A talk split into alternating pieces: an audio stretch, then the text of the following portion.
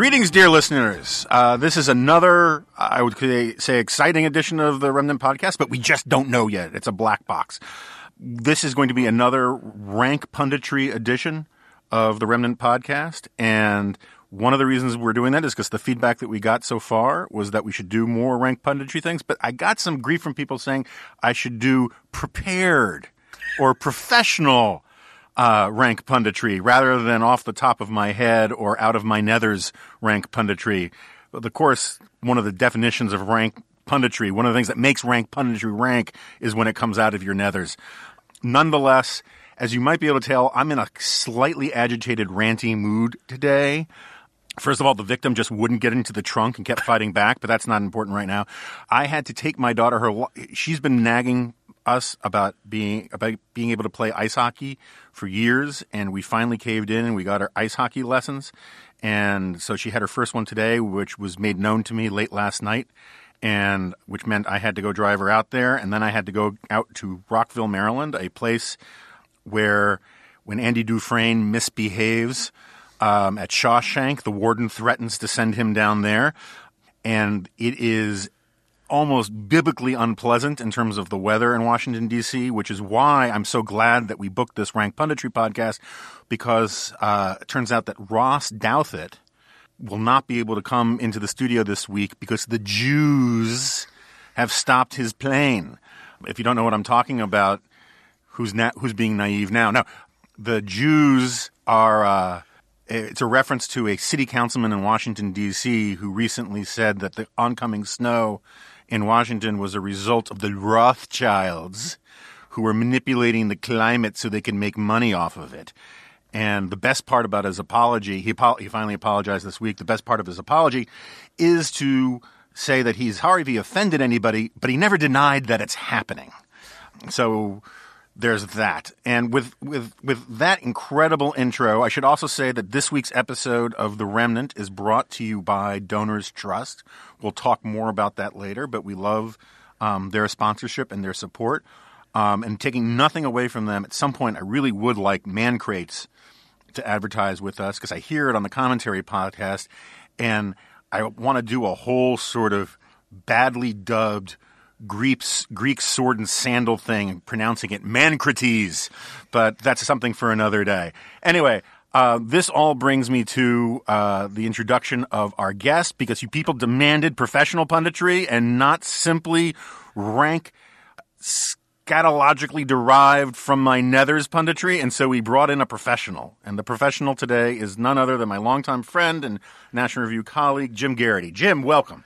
Jonah, I, I, just don't know what to do after an introduction like that. Um, I, I, will, you know, Lee? every time you refer, every time you refer to rank punditry, I'm like, I put on the deodorant this morning, but oh, you know, no, it, it's it really is great to be here. I enjoy uh, everything you do in life and in work. Uh, and what's more is this really deals with my nagging doubt of why hasn't Jonah had me on the show yet? He's got all these other folks are on the sh- are on his show, podcast, but not me. Well, um, in fairness, I think the only other National Review colleague I've had so far is Ramesh. So you like him more than you like me? No, but his office is around the corner from ah, here okay. at the American All Enterprise right. Institute, and, and I was like our third or fourth podcast, and I was like, "Ah, oh, crap! I need a guest, Ramesh." And I grabbed him, um, and it was a little reminiscent of the early omens about a Trump deportation force because I was just grabbing this small Asian man and dragging him away. But that's neither here nor there. So, where to begin? Uh, first of all, I should say you are the uh, senior political correspondent for National Review. Yes, Rich and I agreed on that title because that's what you call a political correspondent who gets old. Yes. I'm very glad that I'm no longer an editor at large because there were so many large editor jokes. Well, you're a senior editor now, right? I am a senior editor. Right, so it's, it's you start having senior moments. I do. I or, do. or senioritis. You just don't feel like doing anything anymore, and that's well, that's definitely true. But that's been I have, I've been an old soul for quite a while you know, senior editor sounds kind of cool, and I'm kind of kind of glad we did it. But the problem with it is, I always used to be able to say, "Hey, man, I don't write the editorials," and even though I really don't still write the editorials, I'm on the email that goes around about the editorials, and so I can't claim lack uh, some sort of culpability. But for the most part, I don't have any problem with the editorials. It's just, mm-hmm. it's just, I always liked that option. It was, or, or, why did so and so write X? You know, why didn't you prevent them from writing that piece or something? Well, we still get a lot of that. But and how long have you been at National Review? Uh, started full time 2004. Yeah. Uh, started freelancing 2002.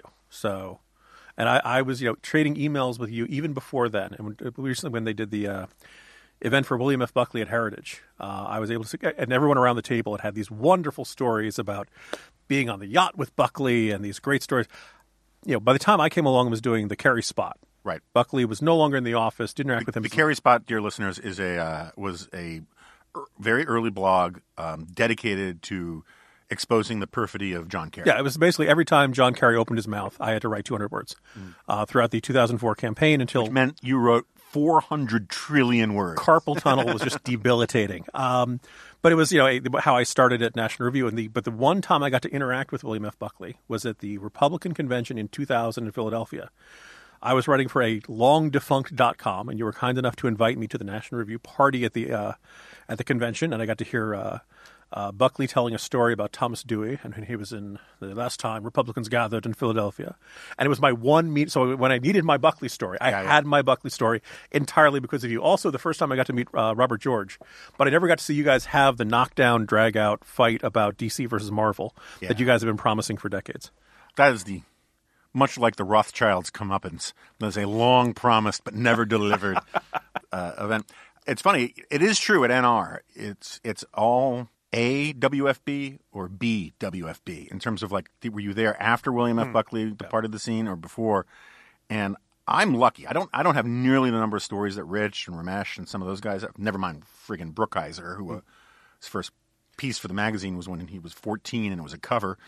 But uh, I had dinner at Buckley's house a few times. Um, I had a really, I can't repeat the story here, amazing dinner with him on a boat, which I'll, I, haven't shared the story with you before, I will share afterwards. And um, I should say on a cruise boat, not at his private boat. And, uh, but my first cruise um, was in 2000. And uh, I was very grumpy because I'd been at the magazine for almost two years and I had not, or maybe more than two years, and had never been invited. And I get invited bring my wife, who's then my fiance. And back then, the moral standards of National Review were such that even though I had given her a ring, it wasn't clear whether or not cohabitating on a cruise was acceptable. Those days are over. But um, uh, so my wife and I, we we fly out to meet the boat halfway into the cruise, and our flight is canceled, and we're stuck in an airport, and we can't get there, and so we get shunted off to San Juan, Puerto Rico, and we're put up for the night there, and we are literally in the room the night that Al Gore concedes the Florida recount. so in the morning, we have to get up crazy early and meet the ship in St. Bart's because this was like a smaller cruise ship, not like the ones we do these days. It was it was looked like a sailboat, and flying to St. Bart's, there's this crazy sort of air pocket thing that nearly kills one out of three people who do it. And then get there and then we're getting into this Jeep and we're going over the entire island. And, and then we rush on the boat. I'm late for a panel, my first panel moderated by William F. Buckley. no time to shower, right? I just throw on a jacket. and automobiles. I'm pouring sweat. And I get up there and the first question from Buckley, it was about the fact that George H.W. Bush was a crier, right? And it was about cry- men crying in public and whether or not that is a um, acceptable form of manliness, right? And um, and he wheels on me and he says, "Surely, Jonah, it would not cause the perturbations of your cromulence to uh, protest um, to deny a man an excess of lachrymosity." And I always remember the word. That's where I learned the word lachrymosity because I didn't know it at the time. I'm recognizing several phrases from several Jonah columns in this uh, in this exchange. and I, I just had to punt. Um, and I have That would have made me cry in public, Jonah. Oh. There's your answer right there. If you're it was awkward as hell. But anyway, so where to begin? Um, let's start big picture for the rank punditry part portion of this this this podcast. Um, uh, first of all, one last thing about the Jews. Uh, no, we'll get to that later. Um, does the do the Republicans hold on to the House? Uh, I'm not feeling good these days. A little, if you look back, probably about a, maybe six weeks ago, I wrote a piece on the open house, uh, open seats in the House, and I said, look, you know, there are about four of them where you're like, ah, no way we keep that seat. Those are, you know, they went heavily for Hillary. Four, maybe six more, you're like, okay, that's going to be 50-50. You know, the waves against us, we could lose those. But easily two thirds of them were in these pretty darn red districts, ones that Republicans had held for a really long time. Yeah, sometimes it's because they got this really, you know, uh, well known incumbent who'd been there. But there was, some of them were like seats where the Democrats had not won since the 1870s. Yeah. Right? And so you like you know, Knoxville, Tennessee, uh, central Pennsylvania, uh, you know, the parts in Ohio and, and the da- suburbs of Dallas, places that are pretty darn Republican leaning. Um, so you'd say, okay, you know, all other things being equal, if they don't recruit a drooling imbecile uh, as the candidate, winning, you know, Republicans should be okay. Now I'm less certain of that because one of the seats on the list was Pennsylvania 18, Right. uh, where Tim Murphy was unopposed a bunch of years uh, and was usually winning, you know, a good 60, 70% of the vote. Um, and you saw what happened last night, you know, last week. Now, all you know, keep in mind that Saccone did not was was not a whirling dervish of raw political charisma. No. uh, that this was you know you know, but that doesn't explain a twenty point shift. Right. So if I'm the Republicans, yeah, it could be that bad. And you and I are now of the age where. We, I, I remember 2006, Yeah. where the whole year, like, ah, it's not looking good for Republicans. Ah, the Iraq War is pretty bad. Bush is very unpopular. All you know, not wildly dis- okay, I would say similar in terms of the unpopular president dynamic, but I mean the economy's doing really well right now. Uh, unemployment in the Pittsburgh area, uh, I believe, was you know the metropolitan area was four point five percent, which covers some of that district. This you know, these are if you're a Republican incumbent or even a Republican uh, non-incumbent, these are not bad circum you know, national environment to run in, at least in terms of the economy. We don't believe we're at war. We can have a separate conversation about whether we're actually still at war They're little wars. you know, uh, barring this uh, information in, in, in Austin, you know, that there hasn't been terrible terrorist attacks and, and things like you know, this, these are not bad environments to run as a Republican. And yet, Saccone lost. Uh, they lost Alabama. They they lost a whole bunch of seats. Republicans have good reason to panic. And I, you know, I, I don't know if I want to go right, right into your wheelhouse, wheelhouse, but when the president's approval rating is in the upper 30s and low 40s, uh, it's very tough for his party to win the House or keep the House. So now, isn't I remember? I think I talked about this on our last week's podcast. Amy Walter had a piece a while ago about how incumbents who stay that that in wave elections, incumbents still actually do pretty well. It's the fact that the people who are vulnerable see that a wave is coming and they retire. Right? There's- and yeah. And then the problem is, is that open seats. It, it, it, methodologically, it's kind of difficult to figure out whether the seat was lost because it was open, or the seat was lost because it was vulnerable, and that's why the guy quit. Uh, right? Darrell Issa hung on by the skin of his teeth Yeah. in 2016, uh, not running for reelection. Um, it's Orange Orange County is drifting left, um, at least in terms of voter. You know, I, we can debate culture and all that kind of stuff, but uh, uh, a bunch of the California seats are in that category. Um, uh, you know, southern New Jersey um, was con- considered one of the more Republican-leaning parts of the state.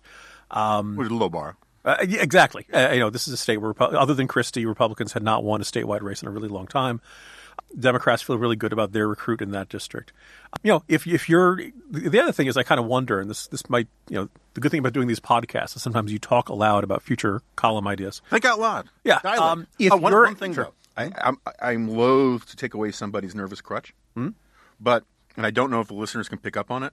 But whenever you emphasize a point, you say, Ah, you slam down your coffee cup, and uh, see, this is like this. is We're Jonah, I've had it. Yeah, okay. So just I'm like breaking the fourth wall here. Right, people. so don't make the uh, the clip clop sounds of the horses and all that kind of stuff. Lo- Lots of good sound effects in a podcast. yeah, we can do all that. I got the coconut shells. All right, great. Um, so, if you're a Republican in the House right now, the good news is you're in a majority. You have a Republican president for at least the first time since uh, uh, the end of 2008, and in a lot of these cases, for a lot of these House Republicans, this is you know you, you weren't in Congress back then. Right. You have a president who's signed into law a tax law that probably is, is what you, if you're if you're Paul Ryan, that's what you've be, be, you know your your life's goal in Congress has been. On the other hand, you have a White House where your uh, the, the president's attention can be distracted by whatever's on the chyron at Fox News. He can go into a meeting with lawmakers about gun control, and let's let's say, to take a random example, Jonah, concealed carry reciprocity is one of your big uh, one of your big priorities. You wanted to have if you have a concealed carry permit that you can go to any state in the country and not be arrested for violating their, their gun laws if you've licensed to carry in your home state. The president will just say, "Yeah, we're never doing that." Uh, to Steve Scalise, no less Right. um, and then say, oh, by the way, he wants the assault weapons ban. Oh, by the way, he wants to raise the, you know. Now, the president will come back and, and walk that back within a day or two.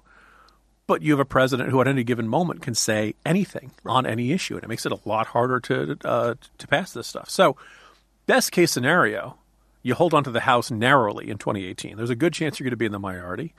You've got a president who only intermittently pays attention to your priorities and things like that. You know, post Congress life must be looking pretty good right now. Right. Also, Uh, you know, also the prospect of raising a million, million five, Yeah. two million, whatever it is, while you've got, if you don't have a, if you don't have one of these districts where you've got the little old ladies in tennis shoes who listen to Rush every day, if you got one of these more purplish dis- districts where you need some sort of more mainstream money or suburban money or just suburban Mm-hmm. voters, having to spend the next seven months threading the needle of explaining why you love Trump's policies, but you don't support this tweet, but you do support this, and you think this is good. That's got to be friggin' exhausting, right? A- And again, this is not the environment that a lot of these guys who got elected in 2010 or 2014 signed on for. Right. Uh, this was a you know much more traditional conservative Tea Party agenda, and you have a president who overlaps with that sometimes, and sometimes is ver- certainly in terms of controlling spending. But there aren't that many more retirements possible, are there? You know, uh, I, I think it's only like there might be a deadline in California and a couple other places. yeah, we, we are starting to get up to the filing deadlines Right. for a bunch of these states. So I, my my guess is we're pretty much done. You know, you're at the most in I don't remember how many years off the top of my head, but we're we're up to thirty some. Yeah. um, and that's a lot. Right. And and so my guess is that, you know, under normal in a normal political environment, this would be tough for Republicans, but manageable.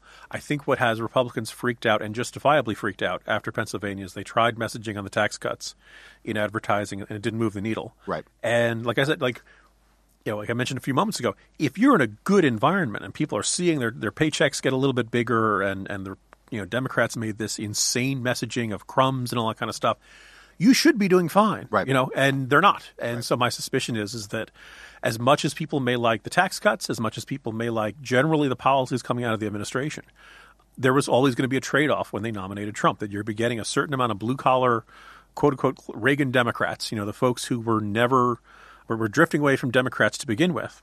And in exchange, Republicans were going to be trading away a certain amount of suburban moms. You know, the minivan driving, nice women who don't like all of the antagonism and furiousness of the Trump. I was there at the Democratic Convention in Philadelphia in 2016 where Chuck Schumer was absolutely positive that this was going to be a winning trade off for the Democratic Party. So it's conceivable that uh, this could, you know, work out for the Republicans. But I think what I, I had emailed you this was this nagging question. So you look at the total number of people who voted for uh, Saccone. Now again, it's a special election, right? It's in February. It's not normal. You expect turnout to be really down, but there's hundred thousand people who voted for Trump in that district on election day 2016 who either didn't vote for the Republican in this race or voted for Conor Lamb.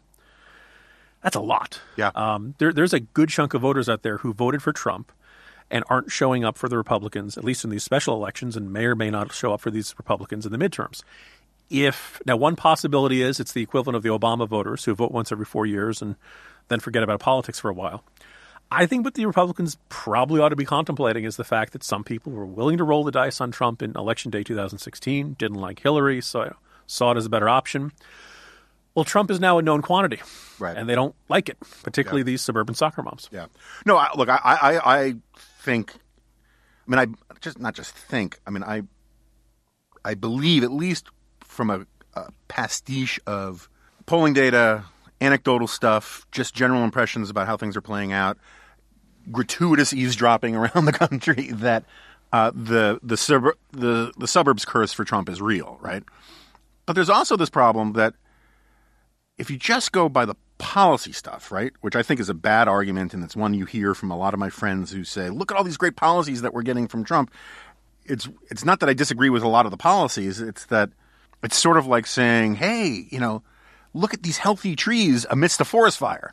Right? Um, you're just missing something in the picture. These trees have never been warmer. Is that, uh, but but even so, on the policy front, right? The Trump's positions divide the GOP. And now, because it's a Trumpified party, the GOP's positions divide the GOP. Yeah. You know what I mean? Um, they divide the Trump coalition, let's put it that way, right? So Trump's a protectionist, the party's not. Meanwhile, everything in Trump's personality unites independents and the left, right? And the old point of wedge issues, which I've always defended, right, was you want issues that divide your opposition and unite your coalition, right? I mean, this is the obsession that we had the last 10 years with 70 30 issues, right? You want to come up with issues that divide the Democrats and unite most moderates and, and conservatives. Trump loves the 30s. He hugs the 30s, right? He's, and he's like, and he talks as if hugging the 30 wins over the 70. And and so I think that you know part of it again. I, I, I think the personality stuff is is turning off vast numbers of college educated and suburban types. But even on the policy stuff alone, most of his position, even tax cuts, the way he did it was in in some ways a a thirty issue in the sense that there are a lot of blue collar guys who are like, you know, wh- why are we cutting taxes for corporations while my healthcare is getting more expensive and all that kind of stuff? That's why Conor Lamb's appeal mm-hmm. worked, right? And so I think that some of these guys, this is the point I was trying to make. I think some of these voters who voted against Saccone might actually, and it's, I think it's just some, not all, might actually be making the calculation that they think, they thought Trump was more of a Democrat when they voted for Yep. him. They think if they get Democrats in the House, that will force Trump to come over to the side of the Democrats on more issues, which is where they want them, on things like health care and all of the rest. And I'm not sure that's a dumb calculation. No, it's by no means a dumb calculation, and um, an aspect which got a decent amount of discussion after uh, the, the Pennsylvania 18th dis- uh, district special election was that Conor Lamb was a kind of Democrat we hadn't seen in a little while, and I'll take you back to you know 2006, uh, Rahm Emanuel, uh, the the you know uh, the, the the the shark of uh, of the Democratic Party looked at how Republicans had won for, for a long time and said, look, a lot of times they go after, we, Democrats will nominate somebody who's been in the state legislature. And so Republicans do is they look at that state legislative record and they count all the times they voted for a tax increase at the subcommittee level, at the committee level, and at the in the full chamber. And sometimes it would, you know, then go to the other house, and then it would come back, and they'd vote on conference and all kind of stuff.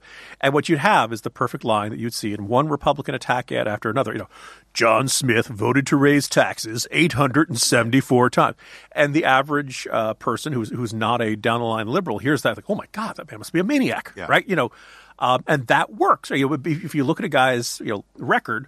And he's voted for stuff that's unpopular. You just stick that to him enough, and eventually it's going to drive down his numbers. Well, if you nominate Heath Shuler, former you know NFL quarterback, and you know uh, somebody like Conor Lamb, who's a fe- former federal prosecutor, they don't have that legislative record to to Right. attack. And so you the, the you know uh, our colleague Alexandra has done a great job pointing out that no, he's not really pro life. Right. But a lot of people perceived him to be pro life, and I wrote had this little sh- corner item basically asking. Did they think he was pro life because he just kind of looked pro life? Right? I mean, he's a former federal prosecutor, former Marine, clean cut, tall. You know, when you picture the generic Republican congressional candidate, they look like Conor Lamb, right? And so this this perception that he was seen as more conservative than he really was. Now, a really fun question for the next you know four or five months is whether Democrats can nominate Conor Lamb types, guys who can plausibly claim to be, oh, I'm not like those other Democrats. I'm a centrist Democrat. I'm a you know. It seems like there are some. There there are some. Uh, unfortunately for the Democrats, the energy in their party is uh, impeach Trump now. Yeah, yeah. Uh, intersectionality, reparations, uh, you know, you know, I mean, as far le- you know, far left as you can get. And so, as much as I may sound on this podcast as if I'm like, ah, you know, Trump, Trump's done, he's over. It's all. Look, the Democrats could still, you know, shoot themselves in the foot or worse by nominating some maniac. Uh, In 2016 or 2020, and uh, you know, it's a very similar dynamic occurs. Yeah, I mean, I, I did a post in the corner yesterday about how it just seems incandescently obvious to me that Nancy Pelosi should step mm-hmm. down, right? I mean, I, uh, Oh, yeah. I mean, other than the fact that you know she's like Richard Gere and an officer and a gentleman, I got no place else to go, right? But like, she should just step down because she, we've done, I mean, the Republicans have done to her, I would argue, largely fairly. Mm-hmm.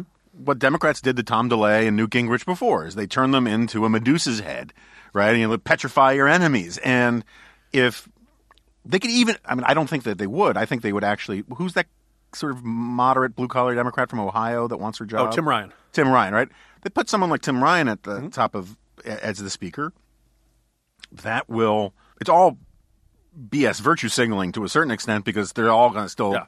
vote the same way they vote. But it you know it would be so much easier for rank and file wannabe Conor Lamb types if they could just say, "Hey, look, she's not even you know you're not vo- a vote for me isn't a vote for Nancy Pelosi." And But, but at this point, it may be more useful to the Conor Lamb types to be able to say, Sure. I will not vote to make Nancy Pelosi the next Speaker of the House." One of the things that I've which uh, 19 of them told Yeah. uh, uh, Dave Weigel that they would not commit one way or the other to voting.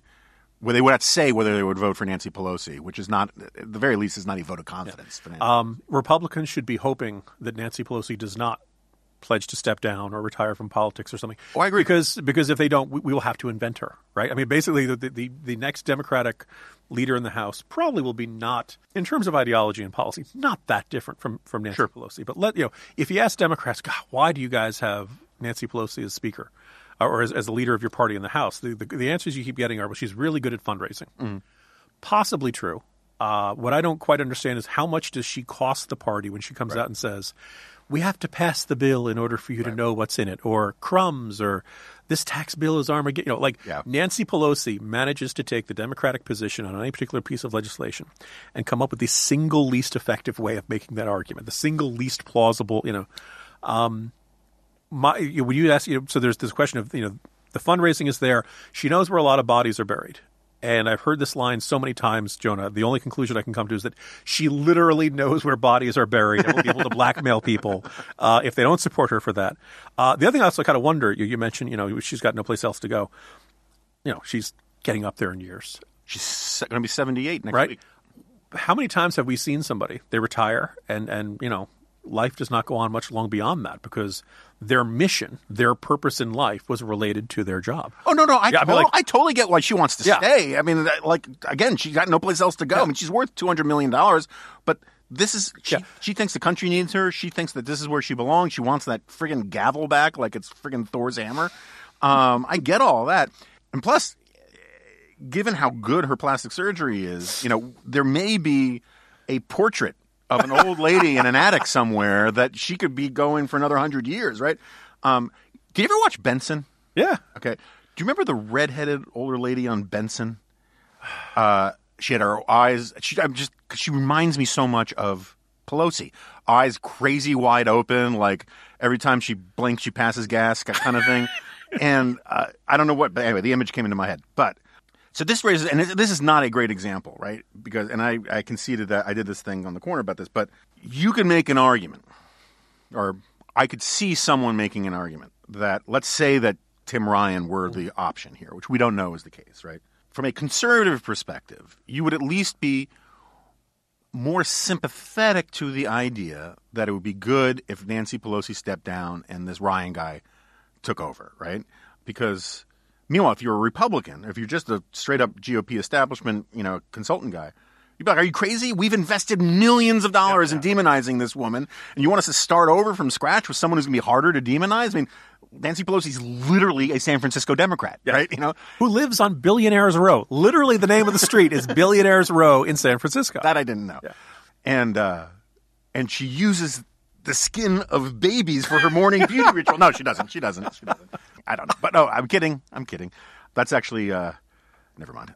But the the thing is, is that, and my point is, so I remember in 2004, Ramesh was the first person to really make this point to me about how you know a lot of us were going nuts on the right about how great it would be if Howard Dean were nominated by the Democratic Party to run for president because he was a nutter, right? And you know, uh, sort of a McGovern type, and it would be so much easier to beat a real sort of peacenik for kids today who don't remember Howard for like a year. Everyone thought Howard Dean Oh, yeah. was going to be the next, uh, not only the next Democratic nominee, but the next president of the United States, right? He was just way ahead in the polls.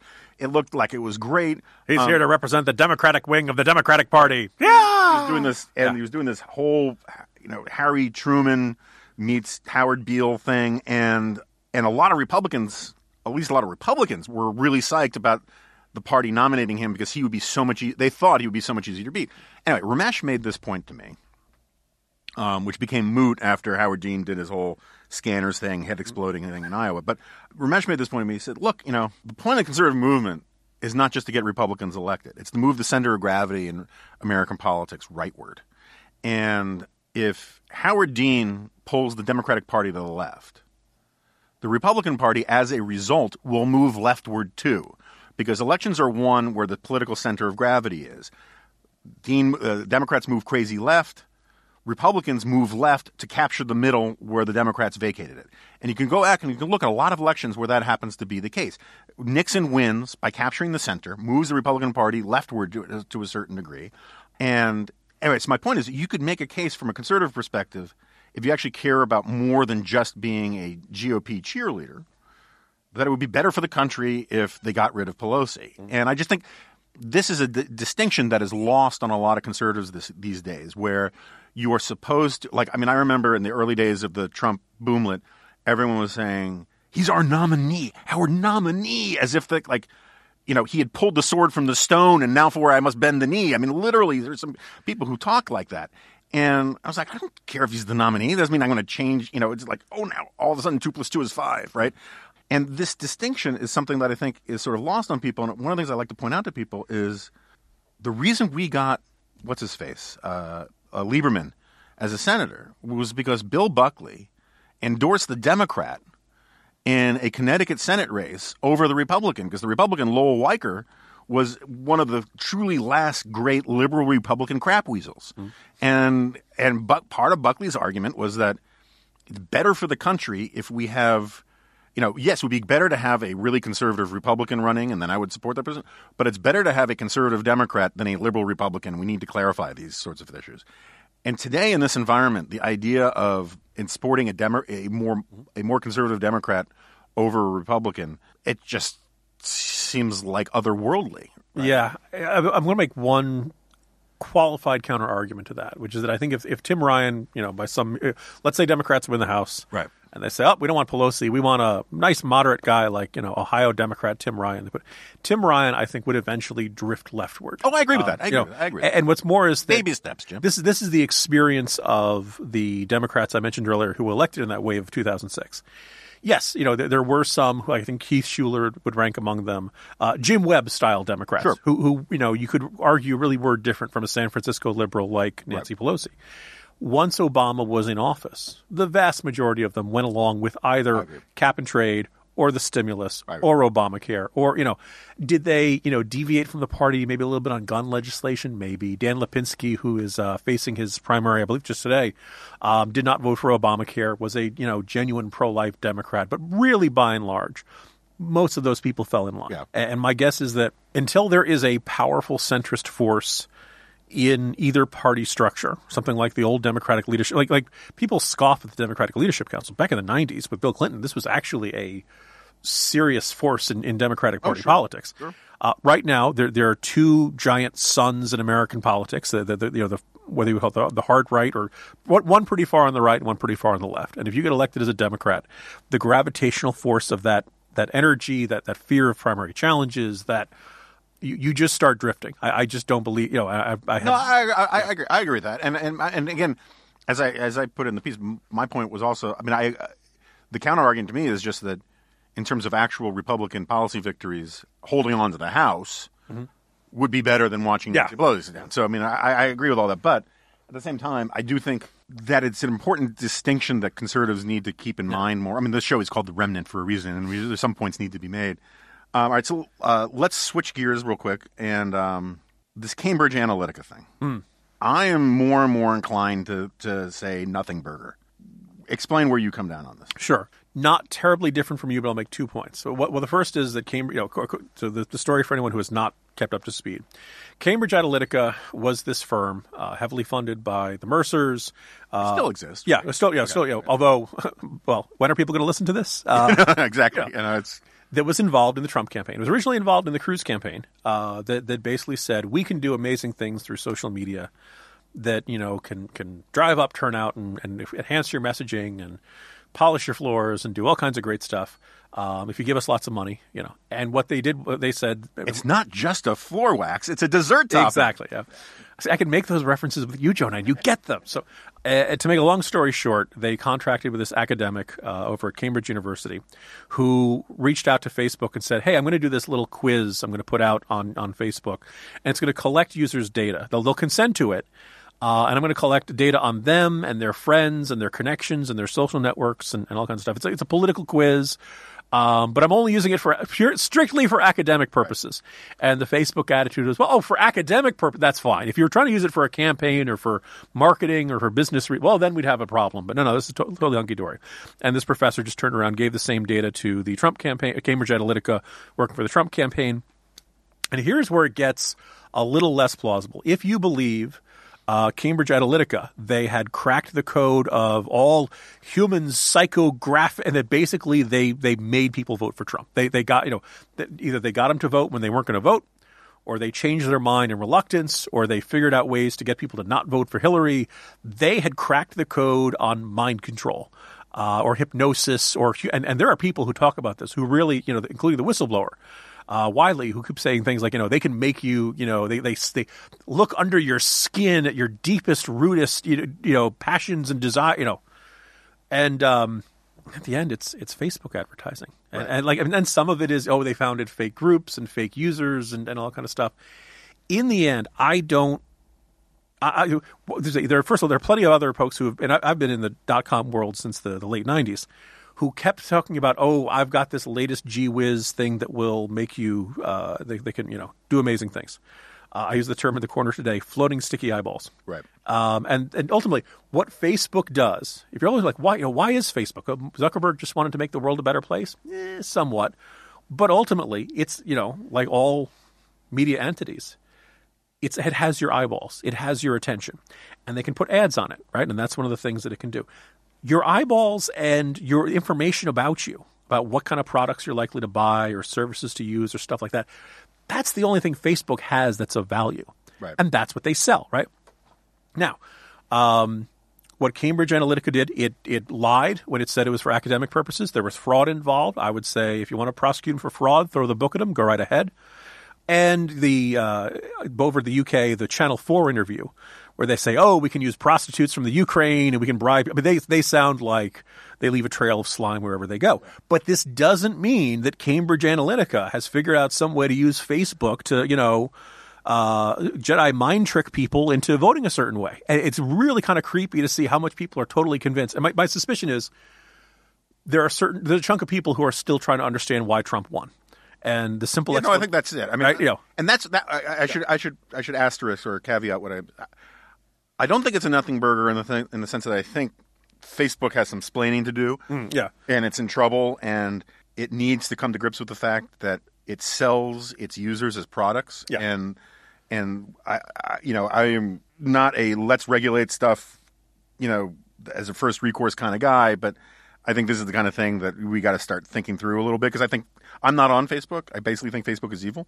Um, I think what it does is it causes people to curate their lives in a way to make other people envious, and um, that is kind of pernicious. And I think that uh, Facebook is entirely useful and, and justifiable for maintaining friendships with people you knew from the real world. It is not the same thing as creating new real relationships or real sense of community. But we can save that for my book. The um, so I think Facebook is in trouble. They need to figure something out. Um, they're going to have to throw some money at lobbyists and and and and what's his face Zuckerberg is going to have to testify at some point. And I think Cambridge Analytica. I mean, I think you're absolutely right that maybe this time next week or the week after, um, you could get an amazing number of either Weinstein Company or Cambridge Analytica distress sale accoutrement, right? You know, you could do up your whole house with like the Weinstein Company uh, bathroom signs and the Cambridge Analytica uh, urinal mints or whatever the hell they use. And so I think they're in trouble. But this idea that that these guys cracked the code is nonsense. In the idea that they, I mean, I mean, you know this stuff better than I do. Most of the reason most people use Cambridge Analytica to the extent they used it was to suck up to the Mercers, right? I mean, it was sort of like using Cambridge Analytica was kind of like giving their nep- you know, their dumb in- nephew an internship, and Well, it, you know, Nix the guy running it kept also saying, "No, we've discovered stuff that nobody else can do." but people in that business lie so much. Yeah, you know, granted, and and Wylie, the guy who uh, uh, you know is, is now the whistleblower, you know, really was this apparently this savant, you know, guy who, who you know studied coding and you know, look, any campaign will tell you. It's good to have a presence in social media. You can reach people who you otherwise might. You know, what I've never quite gotten is that basically, you know, like, and I, I made this point yesterday, and everybody kept. I'll, I'll, I'll come back to the example everyone kept pointing to. Does a commercial make you want to go out and buy the product? Well, if you're hungry and you see a you know a Big Mac or something, well, maybe it does make you hungry, but it doesn't have the ability. You know, the, Jonah, I will make you eat the Big Mac, you know, and, and that kind of thing. The example people kept pointing to was the guy who went to uh, the Comet Pizzeria in D.C. with the guns because he'd heard that there was some sort of child smuggling operation in the basement. That's not the average American, right? This guy's, I think he's cuckoo for Cocoa Puffs. And so the, he, they did interviews with him. He's already a 9 11 truther, uh, or at least, you know, flirting with that sort of thing. So, yeah, there are probably some people who are, are vulnerable to uh, But that's social also- media messaging. But that's also fake news, right? It's a different thing. It's sort of like everyone used to say Steve Glass, who I knew, right? The guy Yeah. made up all the stuff in the New Republic. Oh, he should write novels because he's such he has such a brilliant imagination. I was like, no, it is really easy to take advantage of readers if they're coming in in good faith mm-hmm. to a magazine and th- on the assumption that this is the truth. If if you tell them up front, oh no, this is a made up story. This is a really dull Yeah. made up story. If you tell people it's true about you know that, that it's coming across as like real news, whether it's on 4chan or through the fillings in your teeth, that there's a child molestation ring at Comet Pizza, where I've eaten, by the way, and I saw nothing. Um, uh, that's it. It, it comes into a different part of your brain, and there are people who are more susceptible to that than just sort of straight up advertising. But the exact same phenomenon, uh, and this is, you know, Jonah, this is why I'm glad I'm doing your podcast because only you would care about mid '90s journalistic scandals that everybody else has forgotten about. Stephen Glass's pieces, that are running in the New Republic, basically played to a left of center audience's perceptions of how crazy people on the right were. Right. right. Oh, CPAC is full of this, you know, Nero style debauchery. You know, now, I mean, admittedly, within a decade or two, it was accurate, right? Oh, yeah, yeah, you know, like you know, eventually CPAC got that way, uh, but at the time, CPAC was actually kind of a boring, wonky, you know, get together. The stockbrokers who were praying to George H. W. Bush. Companies bending over back, like everything he did, kind of was saying to the, the existing audience of the New Republic, "Hey, you know those people you don't like? They're really silly, Right. They're really foolish. And here's, you know, let me show you Let how. me take advantage of your confirmation bias by Right, telling you exactly. exactly. the stuff you wish were Yeah. true. So to the extent people are worried about, so here's the, if you're you know on the fence and kind of leaning towards Trump, maybe you see something on Facebook that makes you say, yeah. All right. I'm a, if you're on the fence and not sure you want to vote for Hillary, Clinton, this is why, like, you know, the whole idea of like the Russians bought ads on Facebook. I assume you've seen the ones of like, you know, Bernie Sanders as a muscular guy on the beach and you know, Jesus and Satan arm wrestling. right? Yeah, You know, yeah, like, yeah. like if that's all it took to shake you off the Hillary bandwagon, you were never on. That's right. Yeah. So That's right. No, I think that's right. I mean, you can make a more sophisticated, plausible case that it helped with in- voter intensity. Hmm. You know that that the people who already agreed, but now that Jesus and Satan are arm wrestling, they you know they're they're really going to come out even if it rains. You know, I was going to say, you know, the first time on, on your kind of podcast, uh, Jonah, I don't think Hillary Clinton boxed Jesus. I, I you call me a softie, call me a cock, call me somebody who just doesn't have the fight. You know, yeah. not to toot my own horn, and that's not in any way a Ron Jeremy, Stormy Daniels reference, but I knew Steve Glass. I was friends with Steve Glass, and or I was friendly with Steve Glass, and uh, so in the '90s, I was a television producer. and we- I shared office space with the original cast of Slate, the original writer, the DC office. So Dave Plotz, Frank Foer, Seth Stevenson, a bunch of those guys, and I remember it was first with the CPAC piece.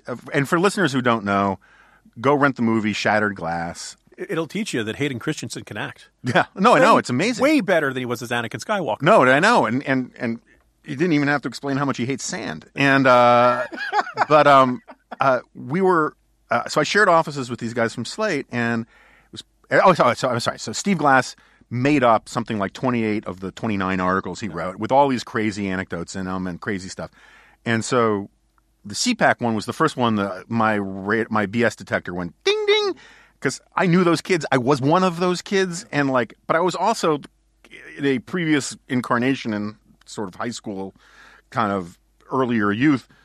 I was also one of the kind of kids he was describing, not some pig rapist guy, but like party guy. And I was like, I know party guys. I can see party guys, and I know nerds. I can and and I was like, I go to CPAC, and my party guy detector is just it's completely flatlining. I mean, it's like I'm like Spock with the tricorder, no signs of life here. And and so the stories that he was telling were just I just like I don't believe them. And then and then he wrote a diarist for the New Republic in which he had this thing about how he had been talking to customer service at what was the computer company that had the cow patterns? Gateway, uh, Dell was one of those. Right. And and he was talking to customer service about how he couldn't get his computer delivered. He was really pissed off and blah blah blah blah blah. And then he said that this corn-fed customer service operator in like Iowa or something like that or North Dakota said to him over the phone, "Well, I guess then the little Jew's not going to get his computer." I was like, no, do not believe that. I just, I mean, like, how lucky are you that every week you get the Yeah. cab driver who's this and that? And so, anyway, I said to Dave Plotz at the time, who was an editor of, of Slate and became the editor in chief of Slate, and is a friend of mine whose wife, Hanna Rosin, worked at the New Republic. And I said, I think he makes this stuff up. I think he's just lying. And he blew up at me. And he was like, that is crazy. No way. No, this is the new friggin' Republic. This, it's impossible.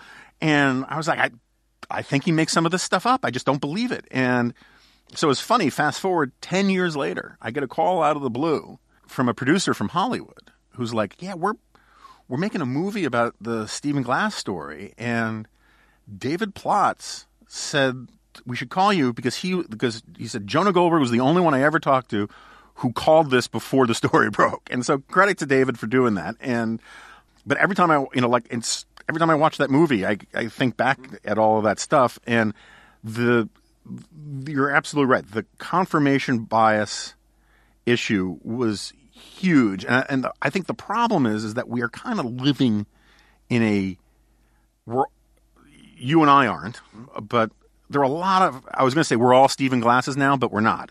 There are people who they're not necessarily making stuff up, but they are stringing together disparate facts and allegations in ways to tell audiences everything that they already believe to be true. Hmm. And I think that's true of MSNBC. I think it's true of a lot of the opinion side of Fox. And the people like the guy, like us at National Review and a few other places who actually one day will be sort of sympathetic to Trump's position or was one day not sympathetic to it. It creates such cognitive dissonance that it really pisses off a lot of people. Yeah. Uh, The other thing, first of all, I mean, so you working in in you know television production uh, for for Ben Wattenberg, and you know this is you know this is back in the Mesozoic era, the Yeah. '90s, and all kind of stuff. Um, my first jobs at, in, in journalism were Congressional Quarterly, and then a couple of dot coms. And man, you know, if you Man, got it must have gotten so much tail back then. Oh, man, tell you, Congressional Quarterly. I was sending my clips back home to my mom, and she said they were boring. Um, but it's one of those moments where, like, if you got something wrong, you felt like crap. Yeah. And, you know, I mean, like, you, you, your editor would be like, "What the hell's wrong with you?" And all Yeah, that. yeah. You know, like, like there was consequences to getting something wrong, and there wasn't any like, I don't know if I would say three strikes and you're out, but if you, you know, if you. I just like let's just say I had editors telling me you can't I, I you can't make mistakes Yeah. or else you're not going to be here for that much longer. Yeah. And you know, I'm sure there's some of my critics out there listening to this and saying, "Well, that's not that much of a surprise." but you know, but there there was a consequence to getting stuff wrong, and I'm not sure that exists anymore. I'm not sure that that you know, and, and we could point to any one of a bunch of pundits. I remember in um, shortly after working at NR, um, and, and, covering the Kerry Spot, I had covered one of the papers I had written for before was the Boston Globe as a as a wire stringer, and uh, you know, talking to people on Kerry's staff, talking to people on you know Patrick Leahy's staff, you know, getting them to talk to me, uh, and knowing that I was you know not necessarily their best friend and, and all that kind of stuff, and it was it was challenging to get Democrats on the record to say to just one to return a phone call, but two to you know even talk. And there was another publication that I won't mention because I don't know the relationship between us and this other publication at this moment, but like you know an anonymously written column that always seemed to have just perfect quotes from you know this Democratic consultant says that Kerry is long-winded, and, and I just look and I just was like, mm, either either this columnist just happens to have you know all kinds of sources who are willing to you know not just trash their own side but trash their own side in a way that would please the readers of a conservative publication. Um, and i just kind of you know it gave off a very strong bs you know detector. I don't think that's it. You know like you look at you know Louise Mensch getting you know uh, stuff on space on the new york times op-ed page. Yeah. you know like nobody cares if he gets stuff wrong anymore. Yeah. at least you know. Well, first of all, you gotta be careful because court, the what, what is it? The um, the chief of the Supreme Court police force. that's right the grand marshal of the supreme court Is that what it is? I can't remember because I mean some of that stuff. uh, Tommy Lee Jones in The Fugitive was one of the grand marshals, right? for again, for I, I don't want to go Podhoretzian here and over-explain everything because my assumption is if you're listening to this podcast, you're you're sort of up to speed. But for those who don't know, um, Louise Mensch is this writer uh, who used to be high up in Rupert world, Yeah. in, Murdoch world. Uh, First manager at Heat Street. Yeah, and um, and generally considered to be a up and coming, smart, normal, Well- sane person. Turns out that she's bat guano crazy, and or, or writes like she's bat guano Yeah, crazy, you know. right? So maybe there's a method to her madness, but like you spent a big chunk of time in Turkey, right? Two years. Um, I spent a much less time, but a chunk of time living in Czechoslovakia back when it was still Czechoslovakia. And one of my favorite things was to look at badly translated menus. and I still remember there was one restaurant that had um, that described their steak as this has all of the smell and taste usually associated with old meat. and and Got to get me some of that. and and I'm sure in Czech it was like, uh, this is the ambrosia that we expect with the fine blah, blah, whatever. Finely aged. you know, aged yeah, meat, yeah. right? But they get used meat, and um and Louise mentioned some of that stuff reads like it was actually translated from another. I mean, it's a little more massaged, and that the sentences are grammatically correct. But the idea that the, the, the arrest warrant has already been drafted by the Supreme Court, you know, um, it's it's like a it's novelistic as written by a fourth grader in Moldova who doesn't like actually understand how American politics work, or it's like a sci-fi description of a government not our own. And I don't know where I'm going with that, but I just I find it so fascinating, and it's just never come up before. Hmm. But I agree with you. You know, we live in this.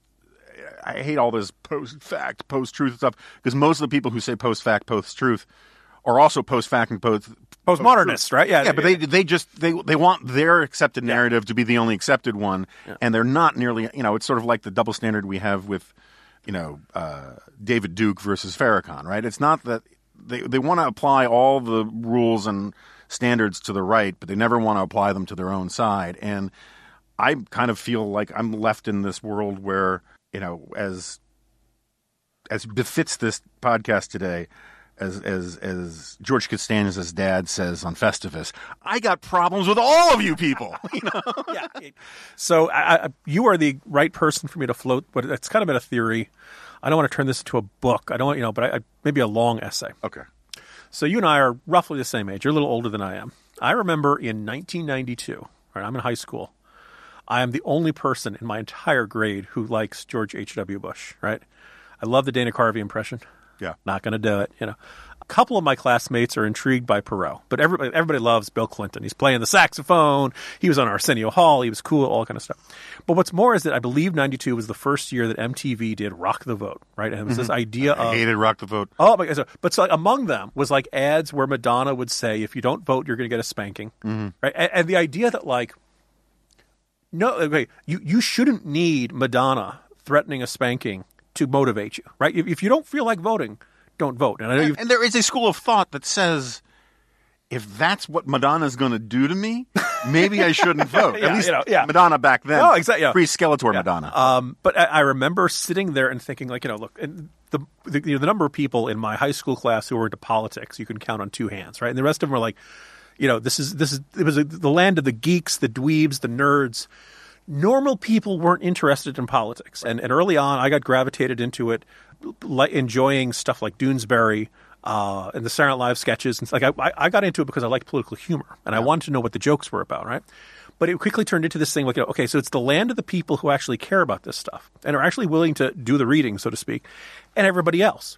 And the, this intersection between pop culture and politics was an effort to make politics interesting to everybody else. We can look back to John F. Kennedy's George. Mac- I mean, there's, there's there's been this gradually bleeding, this spreading over between these two worlds, and I always feel like you know, them being separated was never a problem.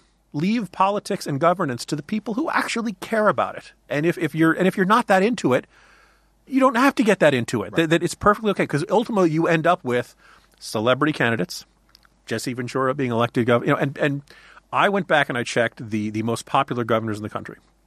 Republicans can do a little dance that I think they have the 10 of the most popular, uh, highest approval rating governors in the country. But most of, you know, um, Charles Baker, governor of Massachusetts. I bet you a good chunk of the listeners to this podcast couldn't tell you much about him. Yeah. Larry Hogan in, Maryland. Um, they could probably tell you he beat cancer, but not much beyond that. Uh, they were all relatively not known out of their own states. And my suspicion is it's because they actually focus on governing. Right. They're not celebrity governors, right? And the, you know, coming in dead last for the last couple surveys was uh, Tr- uh, Chris Christie. Now, there's a lot of different reasons. A lot of people have a lot of reasons to not like Chris Christie, but I think a big, you know, like I couldn't help but notice that Chris Christie is the only one who probably was on Jimmy Fallon. Right. Uh, there was a quasi had done Saturday Night Live guest appearance. You know, like, And my argument is that governors, senators, presidents, people in politics aren't supposed to be celebrities. Mm-hmm. You're not supposed to see them on the Tonight Show. You're not supposed to, you know, like once in a while, if you want to have them on to do a, a you know, wacky cameo on Saturday Night Live, fine. But they're not supposed to be. And you know, a lot of this was with Obama. Some people would say, "Oh, this goes back to uh, Schwarzenegger. This goes back to Reagan, all that kind of stuff." I, I feel like the merging of these two worlds have been terrible for the American for the American government, uh, government and experiment and democracy and all that kind of stuff. And I'd love to see it separated. I'd love to see it pulled apart. Let the people who aren't interested in politics live lives not interested in politics. I don't think they're casual interest, this need to turn the political process into a nightly show, because then you end up with a president who thinks it's a reality show, right? I mean, like, anyway. So I, this is my rant, and I, you know, I No, no, I like, figured okay, this I- was just like catnip. That I would just, you know, I put have, out. I have a whole big spiel about that in this book that's coming out, and I, I, I also figured that might be something. Thank you. could- No, no, you know, as I, I think I put it in a G file not too long ago. Um, uh, our politics are becoming, uh, our, pol- our our lifestyle is becoming politicized, and everyone's been talking about that for a very long time about how like you know you have to be woke and you know environmentally sensitive. Some person wrote in the New York Times this week that. It's difficult to enjoy your hamburger Yes. um, when you think about all the greenhouse gases associated Yeah. with it, and it's like big if true. You know, I mean, like, Well, no, I was say, so you're gonna finish that burger? So you're not? Okay, good. I'll I'll take it. I mean, mm, climate change, and um, but what people forget, or people that haven't appreciated until very recently, is that just as our lifestyles are becoming politicized, our politics are becoming lifestyleized, and we are now sort of, you know, and so Trump broke in a significant way the blood-brain barrier between politics and entertainment, right? And I, I think I've talked about this a couple times here. Uh, It seems to me this is a. I remember saying this in 2015 and 2016. Precedent-wise, this is a much bigger problem for Democrats than it is for Republicans, because our celebrities kind of peter out at Scott Baio and Ted Nugent, right? And you know this whole stuff about Oprah and you know Tom Hanks. Let's say Cynthia Nixon running against Andrew Cuomo in New York governor. Yeah. And so I think this is all, and this is the argument I make in the book, but I think this is all downstream of the fact that civil society is becoming so broken down that we look to national politics to give us a sense of meaning that we once got from our organic communities. And when you watch things from that far away, you have to watch them basically as entertainment rather than as actual politics. And so with Obama, you saw, you know, I I got this from Ace of Spades, uh, who I no longer, who's no longer a fan of mine, let us say. I Um, understand the family's the feelings mutual. yeah, he, uh, but he had this great phrase of the MacGuffinization of politics, right? And so when Obama was saying over and over and over and over and over and over again that he couldn't possibly repeal uh, or do DACA because it was he's not a king, whatever. The second he does it, the media coverage is yay heroic obama overcomes his opposition and not one of them who credited him with his position that it was unconstitutional said wait a second barack obama just v- violated the constitution right and you get the same thing now with trump where everyone watches all of this stuff as if it is a form of entertainment. And Trump, because of his lizard brain narcissism, has put this all on steroids, where he, you know, he basically telegraphs, "I just want wins." Yeah. And people don't care about the context of the win or the merits of the win. It's just they don't care if it's a constitutional win. They just want to say Trump wins. And I think Facebook makes this work. I think Twitter makes it worse because what you get is this. If I have to hear one more person say non-ironically, "Your tears are delicious," or talk about friggin' butthurt, you know, as if that justifies a position, but that's you know as I call it in the book, it's ecstatic Schadenfreude, where you know you you have people, serious people, former friends of mine, some current friends of mine, who openly argue that a position is worth taking solely if it pisses off the other side. And that's asinine to me. Uh, the argument of liberal tears, like, is that is is, is you know uh, was it Stephen Covey who says begin with the end in mind?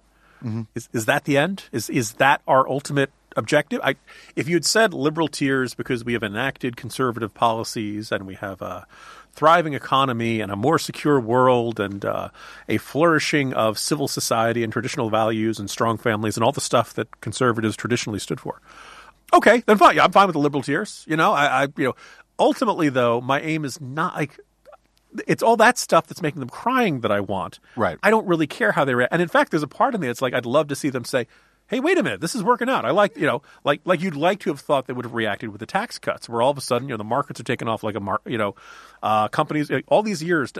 Com- uh, Democrats and liberals wanted uh, companies to have a fifteen dollar minimum wage. Right. Now, and all of a sudden, these big companies are saying, "Hey, you know, oh look, we managed to achieve one of your guys' goals through, through our policies." Right. I, I'd love to see them. Oh, okay, good, all right, all right, you know, like you know, but of course they can't, right? But that, but that supports the point, right? Is that Yeah. politics has become entertainment. It's not Politi- about the- yeah, the politics. politics is supposed to be about persuasion, about convincing people. You know, go back to Aristotle, convincing people in a different coalition that their interests are better served in your coalition, and if it's really about arguments and what's better for the common good and all that kind of stuff, to, you should welcome being proven wrong about something. That is just the last thing anybody wants to do, you know. But you know, this idea of think about begin by thinking. What, what's the phrase? Begin by thinking about begin with the end in mind. Right, which is not the direction that the director gave to Stormy Daniels in her latest film. um, but it is a good sort of segue to bring up something that I should have brought up earlier, which is donors' trust. Um, which they may not like that segue very much, but you know, they, as the as the scorpion said to the frog, uh, you knew I made porn references every now and then when I came here, um, so to speak. So, um, if you use your charitable dollars to support freedom, you should know about Donors Trust. And I'm serious about this. You know, this is a very serious grown up piece of ad copy that they give me. And I have absolutely no problem reading it because they do great work and they do important work. And I'm delighted that they're advertising here.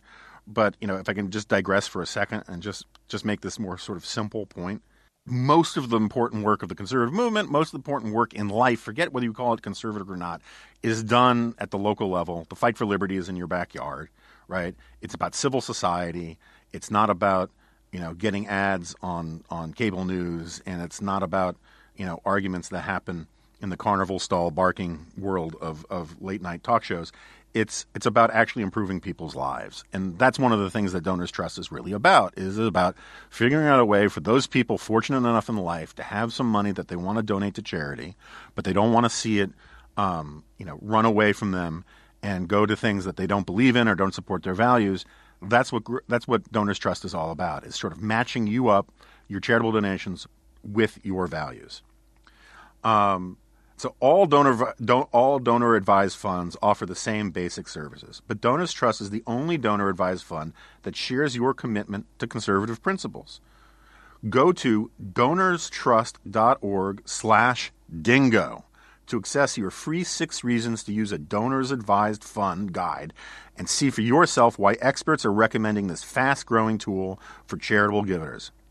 Remnant listeners will also receive a special bonus, two additional ebooks to help you identify principle driven charities that deserve your support.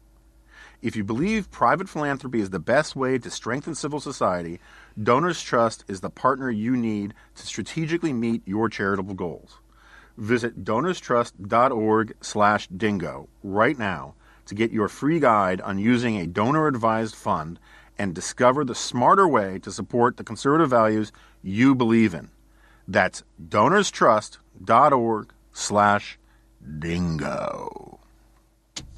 So, we should probably get back to more rank punditry before we have to call this thing over. Sounds good. But I just wanted to point out uh, in the you know the fine work of Donors Trust, Jonah. I have heard more people who say, "Oh, my my great uncle died, and he left it to his his alma mater. He always had these one, and they have wonderful memories of what the university used to be. Right. And they said, "Oh, well, you're going to build a new wing for the physics department or something like that." And then they say, "Actually, the university, you know, leadership of the university has changed." All of a sudden, no, actually, no, we've decided to start a new, you know, socialist utopia studies department, and we're going to use your money for that. Like.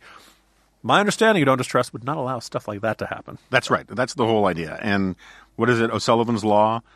Any expressly, any institution that is not expressly conservative becomes liberal over time. And you look at the Ford Foundation and all these mm, kinds of yeah. things. There's a lot of that going on there. And there are some organizations like Donors Trust that work to sort of not necessarily make everybody conservative, but but make sure that the money that conservatives give or that libertarians give actually matches up with what Often, those cases, you're not around to complain about it. That's so, true. Yes, that you know, Donors Trust is. So anyway, um, So, will Donald Trump fire Robert Mueller, or will will uh, it- it- what is the uh, it, in in Judaism? There's the whole you know the um, at Passover, you know the who who killed the kid who ate the goat who did what, what is that thing you know do you know what I'm talking about about Passover Seder just can't remember the name of it because I'm in a weird Marking place. the, the blood the blood on the door. no no no or- it's this it's this call fun call and response thing you do at the end of the, the Seder it's sort of like God what is it the Miss Mary Mack nursery rhyme the and the the horse ate the dog that ate the cat that ate Yes. the whatever whatever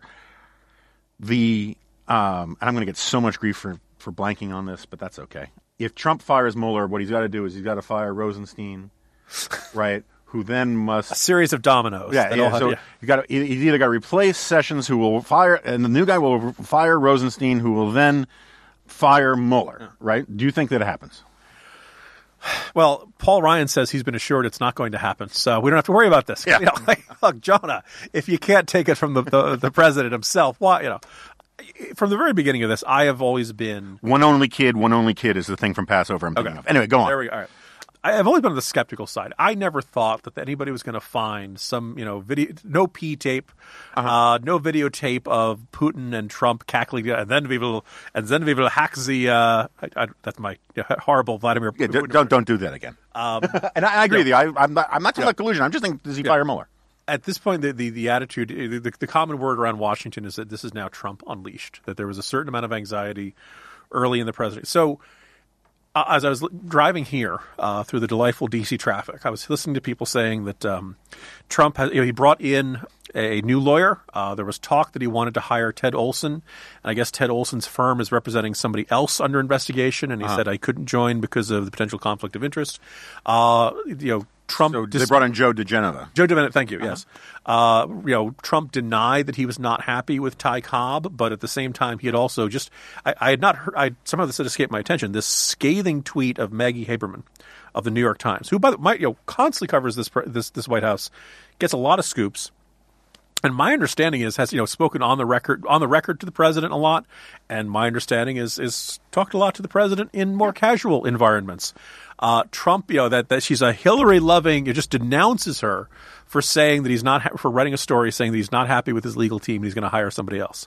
That was a week ago, and now he hires Genova. Yeah. Like so, you know he's saying that's fake news, all kind of stuff we've already seen the Game of Thrones environment in the White House staff and in the Trump cabinet.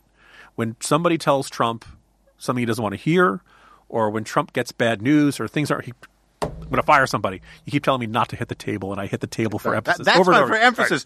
That's okay. Yeah. Yeah, um, but Trump, you know, basically it's this Poor Jack Butler is sitting at the table openly weeping. Yeah. Because he has to the one that has to edit the sound on this. uh, Trump, you know, is, you know, fire somebody, right? Is this, this the slogan on The Apprentice?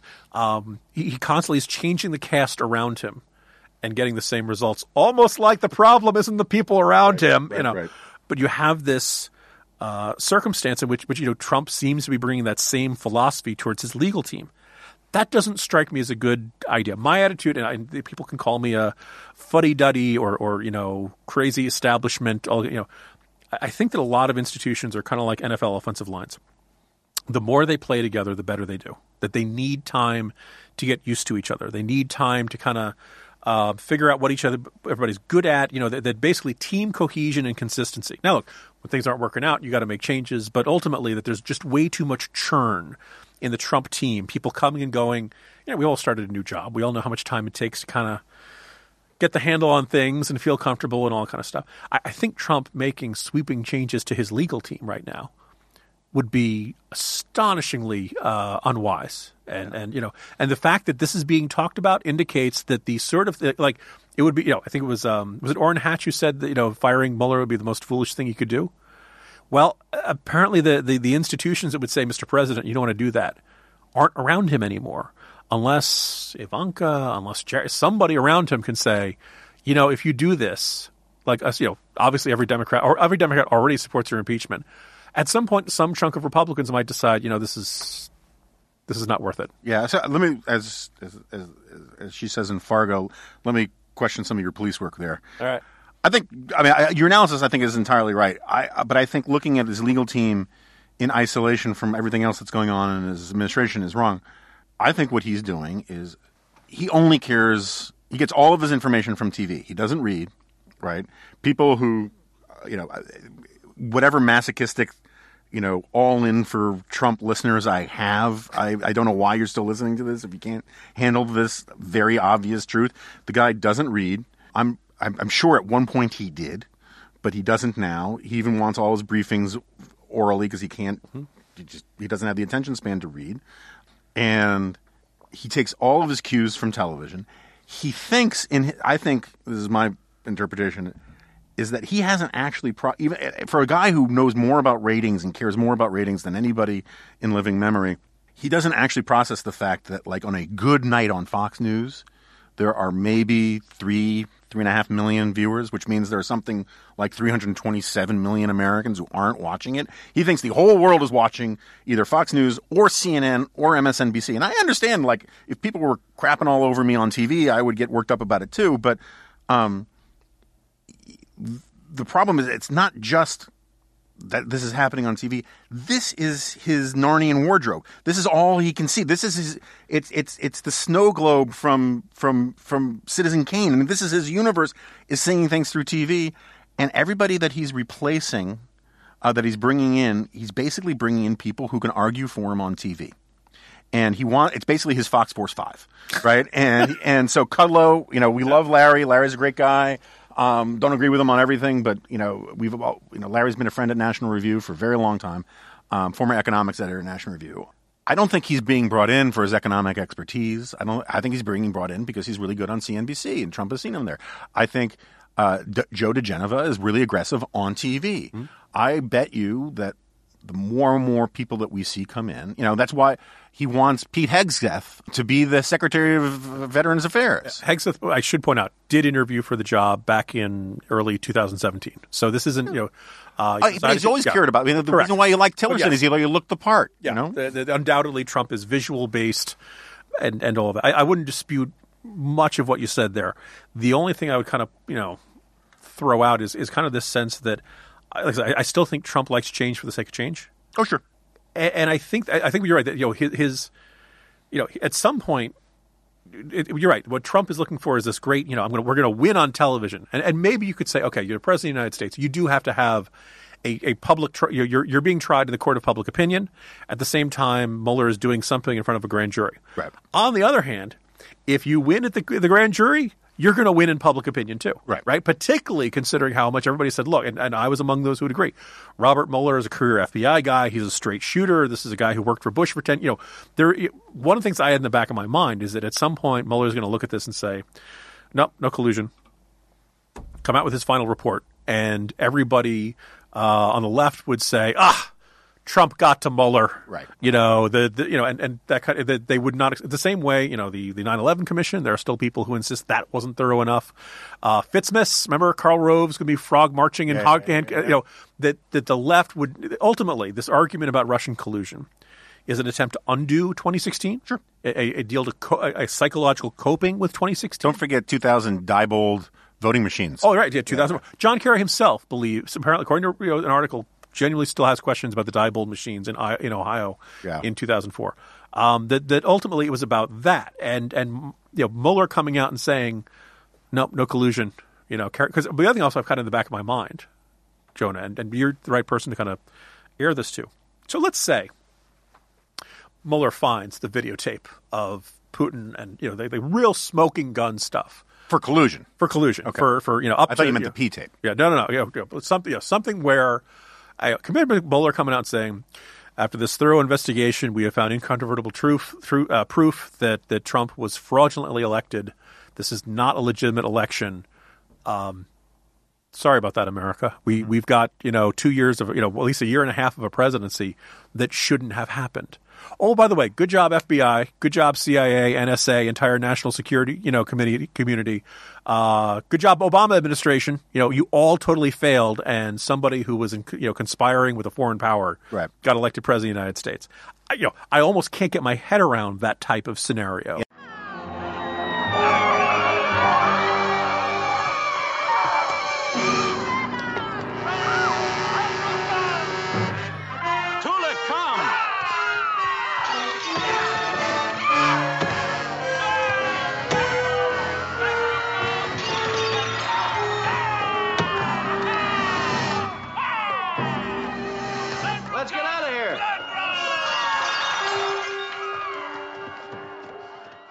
Yes. Well, th- th- th- that would be, you know, if not the proper response, uh, it would be, you know, it would make Watergate look like a parking ticket, right? It would be a, Yeah. the biggest scandal. That's one of the reasons I have a hard time. All part of Mike Pence's plan. Uh, yeah. I, I- I do periodically wonder if Pence looks at himself in the mirror every morning and hums you know, "Hail to the Chief." I, I I wonder what Mike Pence sees when he looks himself in the mirror. Um, but yeah, no, look, I, I agree. If if that happened, load up on canned goods, right? Yeah. Because it's going to get wacky. But now, what what does seem a little more plausible is Mueller finds something not related to collusion. well, that's my thesis. Yeah, is that, that- that- so, like, you know, over the weekend, Trey Gowdy was saying, "Look, if you're innocent, stop acting like you're guilty." Right? I, I think on the very first episode of the Rank Punditry podcast, at some point we're gonna have, just have a split off, and it's gonna become like the Joanie loves Chachi of this podcast. We'll just have a Rank Punditry podcast and a Remnant podcast. Spin off, yeah. The I, I've been making this case for a very long time. I, I think Trump did something. I don't know if it's a criminal thing. I don't know. You know, if it's you know Steve Didn't Bannon re- says it's money laundering, right? Didn't report income on tax. It's right. some- or you know, is only worth four hundred million dollars and not five billion dollars, or you know all this Stormy Daniels stuff. Maybe there's worse things out there. Um, I don't know what it is, but he has a reasonable expectation that Mueller will find these things, and it'll either be legal, put him in legal jeopardy, political jeopardy, or personal, or undermine his own sense of greatness.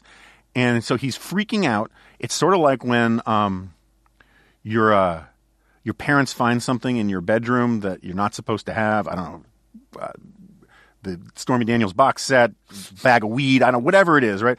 And you want to claim, you know, violation of privacy. You want to be the outraged one. You had no right to search my room, right? You know, I think that's what Trump is. You have no right to search my room um, because I didn't collude. And he, so that's why he keeps screaming, there was no collusion, there was no collusion. And partly it's also his ego crap about if this is a way to undermine his, the legitimacy of his which by the way, it is. Right? Oh, of course You it know, is. yeah, He's yeah. right. Yeah, I mean, but this is it's like the McCabe thing. Yeah. Everybody, there are there are no angels in this entire story, right? I mean, David French's piece was very good. It was like five minutes ago, Democrats were laughing their asses off at anybody who talked about the the deep state, right? And Republicans were or, or Hannityites were all saying, "Oh, you know, deep state, the FBI is completely corrupted." Then the FBI comes out with a report that basically says McCabe is a bad guy and or did something wrong. Yeah. Let's just say I don't know if he's a bad guy. Well, But lied to investigators. Lied oh, by the way, is right, what's got a bunch of the Trump guys in trouble. Yeah. and then all of a sudden, like the Democrats are all, you know, the MSNBC crowd is like, Well, um, you can't trust the FBI Yeah, inspector and- and- general. And, and, yeah. Sean Hannity is like, I take a backseat to no one in my faith and confidence in the FBI. I mean, it's all, you know, it's it's it's it's infuriating in a lot of ways. But but I think that there's a reason beyond just simply ego that Trump has behaved the way he has towards Mueller, and which is why, just as a pure political spectator, barring all other things, the good of the Republic, the good of the Republican Party, the good of conservatism, I am looking forward to Robert Mueller's report. yeah, I- well, uh, to me, this has been the, the slowest peeling band aid. Yeah, This, this and he's moving fast for a right? special counsel. And this Yeah. makes the Starr Report look like a because you know between. Uh, but boy, I'm just hitting all your all your career greatest hits. Um, let's see. So it came out in January of '98. The the the No. no no I'm talking about the the, the Lewinsky scandal. Yeah, yeah, yeah, yeah, yeah. And the Starr Report came out. I want to say summer at some point. Of of ninety eight? No, no. Like it was at least a year for that thing to come out. It was not seven months later. I don't mean from when it began. I mean from when we learned about Lewinsky to when He was appointed? Starr Report. Yeah. No, no. I mean, I, you know, I'm going to say like the we, you know the Newsweek article and Drudge and all that stuff happened in January '98. Yeah. And it was sometime in the middle of that year. I want to say the Starr Report came out. I think that's way too expedited. I think it was not six months. Uh, but uh, so the point being that like I could be wrong. Yeah, You know. that this was a you know that that- that, look if conceivably you know you've got a, a guy who conspired with the Russians. By golly, we got to know about that as quickly as possible. Even beyond that, I mean, like you know, it's it's mid March as we're you know, and, and there's no indication that this report is coming anytime soon. Yeah. Yeah, my guess is it's going to be really interesting reading. My guess is there's going to be a lot of uh, uh, you know, look, the, the, w- one of the reasons Hey, you're you're closer to right than I was. It was released September 11, 1998. Uh, first of all, all right, very Yeah, good. and- you know, Numerologists will note. the yeah, date, it's you know. never. You know, uh, you ready for something else weird? September eleventh, nineteen ninety four, a plane crashed into the White House. It was I a remember that. small Cessna jet. Matthias was his name, wasn't it? Yeah. September 11th. So My favorite thing about that story, Yeah. just I use I used to use it in speeches about media bias all the time. The Boston Globe had a story about it, where the guy who crashed the plane, right, was had all sorts of problems, right? You know, like wife left him, he was on drugs, he lost his job, right?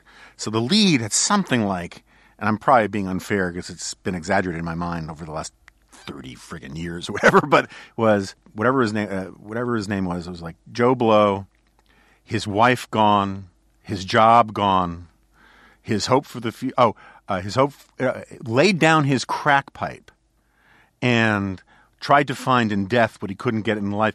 And the the phrasing of it was all that what really put him over the edge was Newt Gingrich and the Republicans taking back Congress. like if only oh, his faith in government destroyed ah, okay. um, is what you know made him take to the skies and fly his plane. Anyway, go on. No, I would say like, the only other thing I'm going to add to that is that I believe, at least there's some anec- there's some joke in the halls of the CIA afterwards that that was Woolsey trying to get a meeting, uh, because apparently Bill Clinton in his early years was not. I know it's going to shock you the idea Never that Bill Clinton not responding to intelligence warnings about things like terrorism and stuff Yeah. like that. That's that doesn't sound like the Bill Clinton we know. All right, so okay, we're going really long. So I I, I think it's a, you have an awesome guess. uh, last punditry problem All right. Uh, question: What is the future of the GOP after, in the wake of Trump, whether it's four years or eight years? Uh, okay. Um, Jonah, the scenario that keeps me up at night is a little closer than that, where I, you know, we've heard the, the buzz that Jeff Flake wants to, thinking about running for president. Uh, John Kasich apparently never stopped running for president. If you give me a, a Republican primary ballot in Virginia sometime in the spring of 2020, and my options are John Kasich, Jeff Flake, and, and Donald Trump. Look, I'll say, you know, as, as somebody who voted for Rubio in the primary election, I might vote for Trump just to get at Kasich because if Kasich had dropped out, I think Cruz would have had him one on one, and there might have been a chance. I, I can't stand John Kasich. I can't stand John Kasich. All right. So anyway, so it was Bobby Jindal, one of my all-time favorite uh, Republican lawmakers, had an op-ed in the Wall Street Journal a couple months ago that said, you know, the Republicans in the post-Trump era. And I just thought about it. Like, we, we look, we're, we're we're in the middle of the maelstrom right now, but at some point, Donald Trump will not be president of the United States. Um, the Now Jindal piece, it, it was a a a you know thin. It was it was not. It was, I felt like there was more meat on the bone that did not make it into that op-ed. It generally was a distaste for Mitch McConnell, uh, and that Republicans had to try to keep some of the Trump voters uh, without Trump's bad habits and things like that. The kind of the blue collar, you know. Um, Ross's book was it you know Sam's Club America, or Sam's Club Republicans and stuff Yeah. like that. Um, I'll, you know, sorry, I would like to think that there is a vision of the Republican Party that can win back those suburbanites. That is not. Let's say, because I, I get you know lots of folks who are really not fans of Trump saying when, how, how does this end? When does this end? There's one possibility. You know, there, there is always a possibility that we've seen this president just going through this wacky stuff, and for the past 15, 16 months of his presidency, it's actually been pretty good. No, I, I, I'm on record. I think it's going to get worse. Right. I mean, the, the, the sense that you know, I mean, we've had you know North Korea firing missiles and stuff like that. Every presidency gets tested, and I almost wonder if a lot of the traditional troublemakers in the world are looking at Trump and saying, you know, there's a there's a greater than zero chance he might nuke us in response to something. So maybe he's got the world, but at some point, some crisis happens, something happens, and it's you know not unthinkable. I mean, we're about to go into a summit with North Korea, allegedly, with uh, with no, we have not had an ambassador to South Korea appointed, like not not nominated. You know, no, you can gripe about the Senate, but traditionally presidents come to Washington with a team. Like they've, they've always had their Korea guy, they've always had their, and, he, and Trump doesn't have any of this, and Trump doesn't seem to recognize the importance of any of this. And so, at some point, when there's a crisis of, you know, Mr. President, the North Koreans have shot down, you know, an, an American jet or something like that, he's not surrounded by his usual people and he trusts his gut and he starts putting stuff out on Twitter and stuff like that. It, it's conceivable this ends really badly with, with, with it's like it was a pleasant surprise for Minnesota when the governorship of Jesse Ventura did not end with some sort of, you know, terrible disaster. I don't think, you know, there's, there's a greater than zero chance that it ends with some sort of really preventable. This is why you don't elect celebrities to president of the United States uh, America. And oh, by the way, maybe you don't want celebrities as governors or senators or, or things like that. Beyond that, I, I don't know. I, I, I had this nagging doubt after Obama's election in 2008. I started, you know, I'd had a book come out. I went back to that uh, uh, Stanford. Uh, uh, Brookings does the, you know, you come out for a week and you can use their. And I was thinking about doing a book on cults of personality, and it, it seemed like to me it was transparent there was such a cult of personality around Obama Totally. People chanting the uh, San Francisco op-ed newspaper op-ed asking if he was a light bringer or a light worker. Light, light worker. Light yes, worker. you know. Yeah, uh, for for for listeners who don't know, go to the website. Is Obama the Messiah? Oh yeah, like fantastic Yeah. uh, collection of Cur- curated quotes from so many people about how he might might actually be the Messiah. yeah, or an angel, uh, or some other divine, divinely inspired uh, uh, person sent to save us all. And I, I, I was unnerved at the thought of what I thought was this cult of personality forming around Barack Obama. And at that point, Jonah, I thought there was a cult of personality forming around Sarah Palin. Silly me. Um, and that, that our politics would become dueling cults of personalities. That, that it actually would stop being about ideology, ideas, policies, all the stuff that got me as a young person into politics and you know interested in these you know late night dorm debate sessions and all that kind of stuff. And it would mostly about no, no, my celebrity munific- munificent Sun King is is the better one. He can make a boulder so heavy even he can't lift right it. and, Yeah. and just you know it could get very bad and very dark in that case in particular this this is the appropriate closing note for the remnant but i think what's more is that people the wonks of the world uh, which is not just everybody in this building at aei but but you know throughout washington I, I think people would lose interest in politics because it just it, it wouldn't be about ideas anymore it wouldn't be about stuff it would be about my guy is cooler and um, you know there's an entire app all this griping about the conservative establishment, conservative incorporated, and all that kind of stuff. The people who really fume about that, you can kind of tell they're not into policies. Like when I rave about Bobby Jindal, it's because of what he did in there. Rick Perry, the Texas Miracle, uh, the reduction in prison populations in there, the the job, like we used to care about stuff, right? You know, and now it's about no, Stormy Daniels is a liar. You know, I just I don't care about that stuff. So yeah. Um, is this an appropriate downbeat note to end? Yeah, on? well, well, well, well look, I, I basically read you. I mean, my someone asked me on a radio show a couple weeks ago, you know, will the Republican Party be recognizable after Trump? And I said, well, you know, the Statue of Liberty was recognizable to Charlton Heston at the end of Planet of the Apes. um, See, so there's hope, people. Yeah. There. But um, on a cheerier note, just very quickly, Stormy Daniels isn't lying, right? I mean, like, I mean, like, No, I, I you know, I find the, the the I think this is now the truest acid test of of even the most cultish because like most of the hardcore Trumpers I hear from say who cares Yeah. you know but they they obviously think Yeah. that Donald Trump and let's be clear it wasn't just that Donald Trump bedded a porn star it was that shortly after the birth of his child he cheated on his you know wife with a porn star but I'm wondering if like Bill Mitchell actually thinks that Trump isn't lying. I mean, is, is there somebody out there who doesn't think that Trump is lying? I have not heard from them. I love this idea that the lawyer decided to pay $130,000 out of his own pocket to as part of this non-disclosure agreement so that she would not claim something that wasn't true. right. So like no. But the amazing thing is no one in the Trump world has accused her once of blackmail. You know, I mean, like Uh, but yeah, it, which is fascinating, right? I mean, like she they could accuse her of blackmail whether the allegations are true or not, but they're not doing that, right? They're instead saying of all the porn stars who could have come up with a fake story, this is the one that we thought the story was so damaging, even though it was fake, that we're going to give her one hundred thirty thousand dollars, and now we're going to sue her for every single time she's talked about this imaginary thing, Right, you know. that didn't happen. You know, it's it's bizarre. All right, well, Jim, thank you for coming. If you don't mind sitting here for just two seconds, No I'm gonna problem. do some quick housekeeping. Uh, first of all, I apologize to listeners who don't like the long podcast, but we haven't heard a lot of complaints from people about the podcast being too long. Jack hates them too long, but that's not my concern. And since Ross didn't come here, I just figured we would just keep going with this thing. Thank you so much to uh, Christine Rosen, who actually sent the slash dingo T-shirt. We were wondering where the hell it came from because there was no note attached. We are now in the process of coming up with our own slash dingo swag and some other stuff. And future guests will get one. Sorry, Jim, it's not, you're just not there yet. too early. I also want to say to listeners, thank you so much again for pre buying books.